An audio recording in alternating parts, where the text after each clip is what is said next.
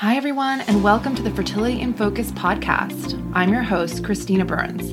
I'm a doctor of natural medicine specializing in the treatment of infertility via natural and integrative methods. I founded the Naturna Institute in New York City, where my team and I work with women and couples, often in collaboration with Western medical doctors, to guide the path to healthy conception. In this podcast, you'll learn all about your body and everything in the fertility landscape to help you realize your dream of baby.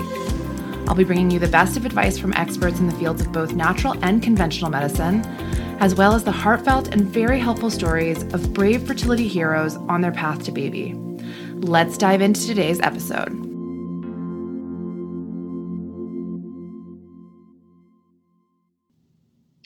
Welcome back, everyone. Today we are going to talk about one of my favorite supplements, um, not just for fertility, but for far beyond but it's amazing for fertility. So, we're talking about uh, beef liver extract. So, for anybody who is vegan with a moral obligation to not consume anything from animals, I'm sorry this this supplement may not be for you. However, I will uh, point out other or refer to other sources of iron because really the topic is a lot about absorbable iron and how much we need it for biological processes. So, iron is an incredibly important nutrient for many functions in the body, including reproduction, but not limited to reproduction. An average person requires about 20 milligrams of elemental iron each day just to make enough red blood cells. And iron is also essential for biological processes within all the cells, including energy production and DNA replication and repair. Iron essentially serves as an essential element for a wide variety of vital functions within the cells. Average daily iron absorption in premenopausal women is about twice that of men, uh, due mostly to the blood loss during menstruation and episodes of increased demand during pregnancy and lactation. We actually have an insanely high increase in demand during pregnancy and lactation.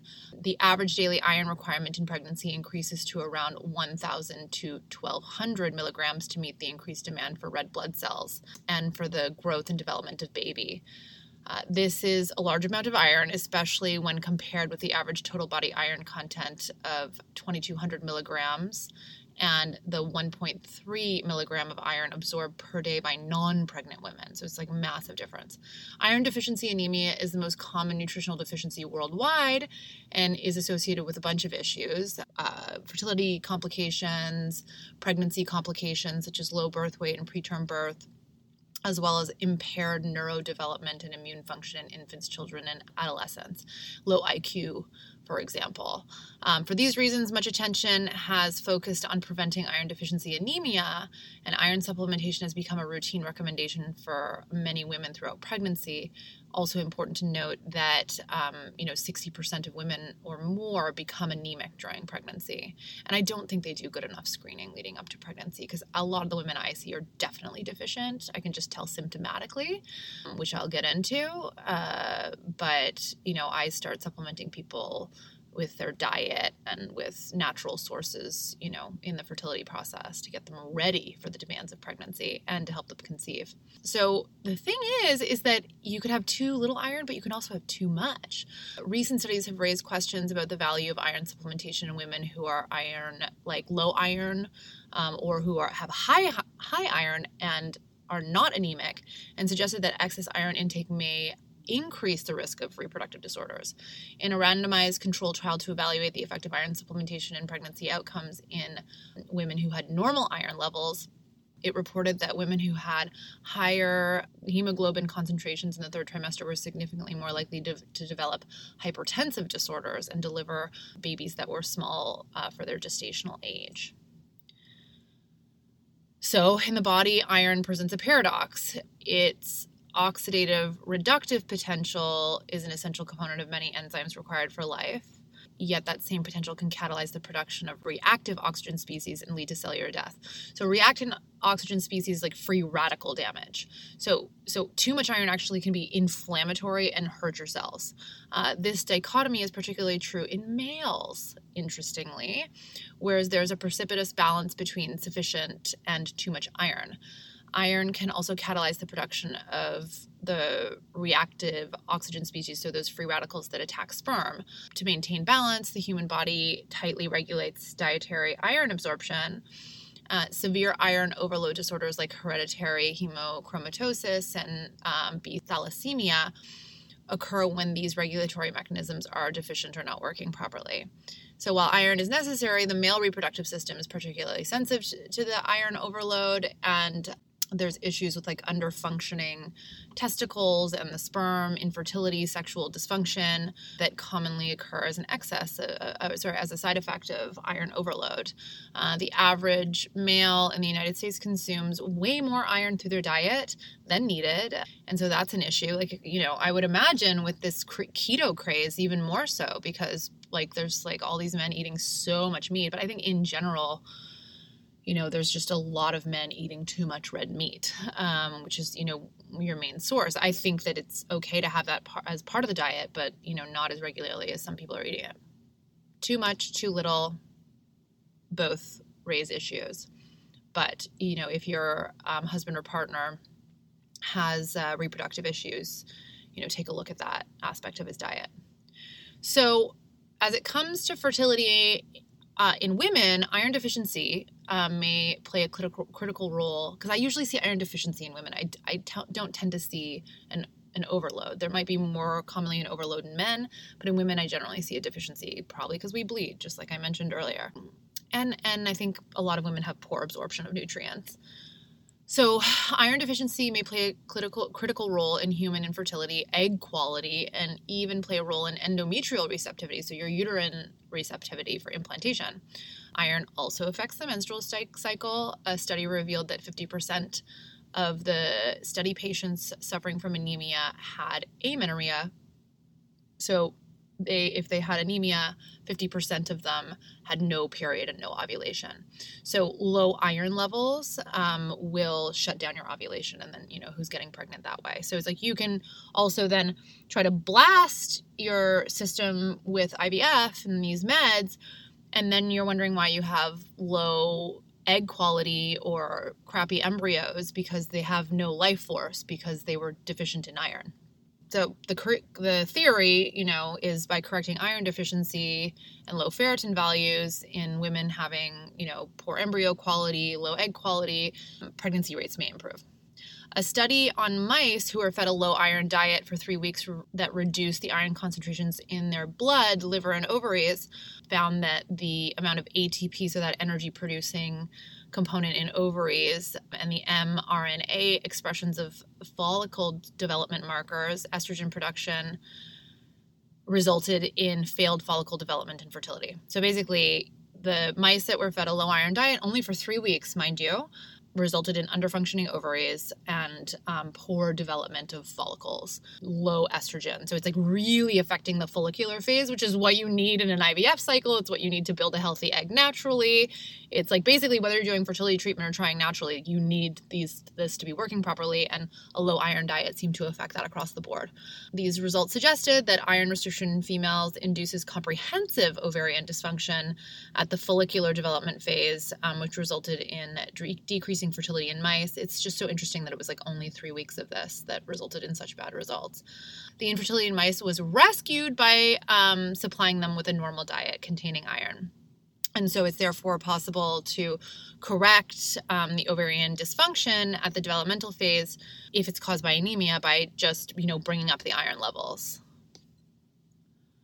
Over the years, I've been diligently working away at crafting effective herbal blends for a variety of fertility challenges.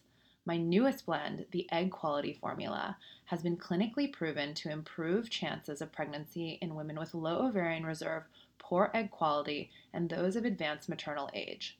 It's available for sale at junkjuicemagic.com or naturnalife.com or by contacting us at the Naturna Institute at info at naturnalife or DM us on Instagram. So, what's happening behind the scenes? Why is this such a big deal? Um, well, when our iron stores fall into an unhealthy range, it prevents red blood cells from developing. Low red blood cells result in low hemoglobin levels. This decreases the oxygen carrying capacity to the body's tissues, including the ovaries and uterus.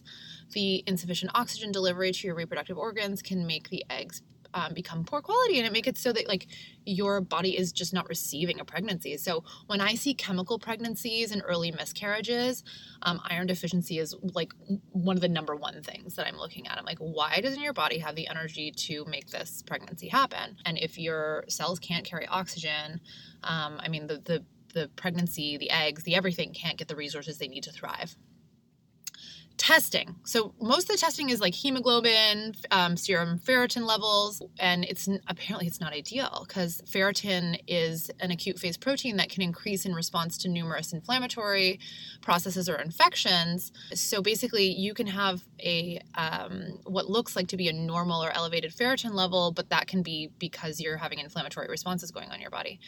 So, data from some studies reported um, circulate, uh, circulating concentrations of soluble TF receptor is a more reliable measure of iron status. So, I guess looking at ferritin, hemoglobin, and the TF receptor would be, you know, more well-rounded. So now we come to, you know, how do you know besides testing? So here are some of the things that I you know look at. I'm like okay so chemical pregnancies early miscarriages are you pale? Are you tired? Do you have anxiety? Do you have trouble sleeping? Um, or do you sleep much too much? Um, do you have brain fog and you can't think because you feel like your brain is like empty. You can't remember anything. These are and like your muscles feel tired. These are all signs that you could be some level of anemic or just not you know not thriving in this department and so if this is the case, you know, you can obviously get it tested. I would I would just proactively start eating foods higher in iron. So there are two forms of iron, non-heme iron, which comes from plant sources.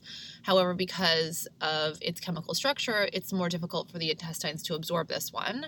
But don't disregard non-heme iron, it's still worth your while. In fact, heme iron, the animal sourced one, helps improve the absorption of non-heme iron. So eating foods um, rich in both sources is basically ideal. In many cases, I still suggest supplementing because most of the women that I see are on a fast track to pregnancy. So I'm like, okay, let's just get these iron levels up really fast. And I especially use it in cases of secondary infertility because somebody's lost a lot of blood in their childbirth, maybe, and then they're having more trouble um, conceiving. Vegetarian diets, history of anemia, low energy, poor follicular development, canceled cycles. I don't like synthetic iron and the research shows that it may carry risk of complication. I don't like it because people feel shitty on it. Um, I feel like when people are supplementing synthetic iron, they get constipated, they almost get achy. It makes them feel worse. Whereas if I give them like a food source based one, like plant or animal, they usually feel great, like energetic, clear headed. Um, like everything just, just starts working better. I remember when I started taking my favorite form, liver pills and I was like, oh my gosh, my brain works again. It was incredible. So as I mentioned, my fave is you know, bovine liver extract, cow liver extract, which you know sounds horrible for some people. It provides the most absorbable form of iron, heme iron, as well as other nutrients critical in building blood, including vitamin B12 and folic acid. These are the top fertility nutrients that help with egg quality and fetal development. So it's like like when you're looking for a prenatal, for example, or like a folate supplement, you're looking for one with like B12 in it to help absorb the um, the folate better. And bovine liver has a lot of folate, a lot of B12, a lot of iron in the most absorbable form. So you're just kind of like, it's like you're getting a lot of what you need in one supplement. And you feel the difference immediately, like the first day of taking it. And when we talk about beef liver supplements, like it's usually referred to as desiccated, which just means dried. The best beef liver supplement fa- manufacturers do a gentle freeze drying process this transforms raw liver into a convenient powder that can be stored in gel capsules. And these are capsules, and then you don't have to deal with the taste of liver. Because honestly, if you said you were going to eat liver regularly, I'd be like, okay, don't worry about you know supplementing it. But most people think it's disgusting. Um, it's sort of like when somebody you know asks me if they need to take an omega three supplement. I'm like, are you going to eat anchovies and sardines? And they're like, no way. So here we are, and due to its uh, high content of B12, liver extract is commonly used to treat pernicious anemia. Um, pernicious anemia is a low red blood cell count, and uh, and when your body can't absorb vitamin B12. So instead of taking synthetic vitamin B12, you can get it from this, and it's more easily absorbable. People seem to have a lot of like blood tests coming back with high B12 these days, and I wonder if it's just because they're not absorbing the synthetic kind. Research also shows um, uh, scientific evidence supporting liver extracts to help increase, sorry, to help treat uh, hepatitis C. So it looks like adding liver extract to your regime is really good for your liver, and and that can be helpful for processing your hormones and for hormonal balance and for um, like processing the medications if you're doing IVF because it's a real assault on the liver. So, in conclusion, I love liver extract. I think in general, you just need to be focused. Even if you don't want to take liver extract, I would suggest having, you know, some beet powder in a smoothie. That's very high in iron. That's what they do in the islands. I would suggest having little bits of dark like animal meat. Um, like, like the highest sources of iron are things like venison, bison, ostrich, the gamey kind of like you know meats that people don't like as much, and liver, as I mentioned. Beef has it, but beef is also acidic and and harder to digest. So I don't suggest a ton of beef in the diet. And I do like when meat is slow cooked on the bone, so that you get a lot of benefits from the collagen and it breaks down so that it's easier to digest and you eat it in small portions rather than like putting a big piece of meat or a like burger meat on the grill and having it turn carcinogenic and then you eating that. So, you know, there are ways to do it that are more healthy. And so I decided to outline those here. And I talk about this a lot in my book, The Ultimate Fertility Guidebook. Uh, you know, what nutrients to eat, how, where to get them from in food, you know dosage uh, of supplements and things like that. Eh, you know you want about 3000 milligrams of this per day. You can do you know 500 twice a day if you want. It, it kind of depends on like the picture of your other supplements and your diet and how you're putting it all together. And i often get questions over instagram about you know whether people are taking the right supplements and and uh, dosages. And I'm like, I don't know enough about your case to comment. I don't want to tell you the wrong information. I kind of have to have a fuller picture to be able to uh, you know, tell you accordingly. But, you know, for your own, you know, empowerment and knowledge, this is something that you can explore and sort of look at the um, balance of things in your in your regime. And I am available virtually if you ever need me, um, or in person. So thanks for tuning in, and I really, I so appreciate uh, that you're here with me and that we're, you know, changing the world bit by bit through education as empowerment. I'm really happy you've tuned in and joined the community, and I'm so excited to bring you more helpful content with each episode. In order to make this podcast as helpful as possible, I want to hear your input on what questions you need answered to get you feeling empowered on your fertility journey.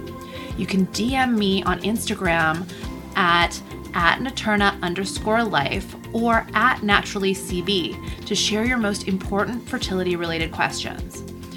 And if you're enjoying this podcast, please follow and share with friends. My mission is to help as many women and couples as possible. And for that, I need your help. Yours, as always, in love and light, Dr. Christina.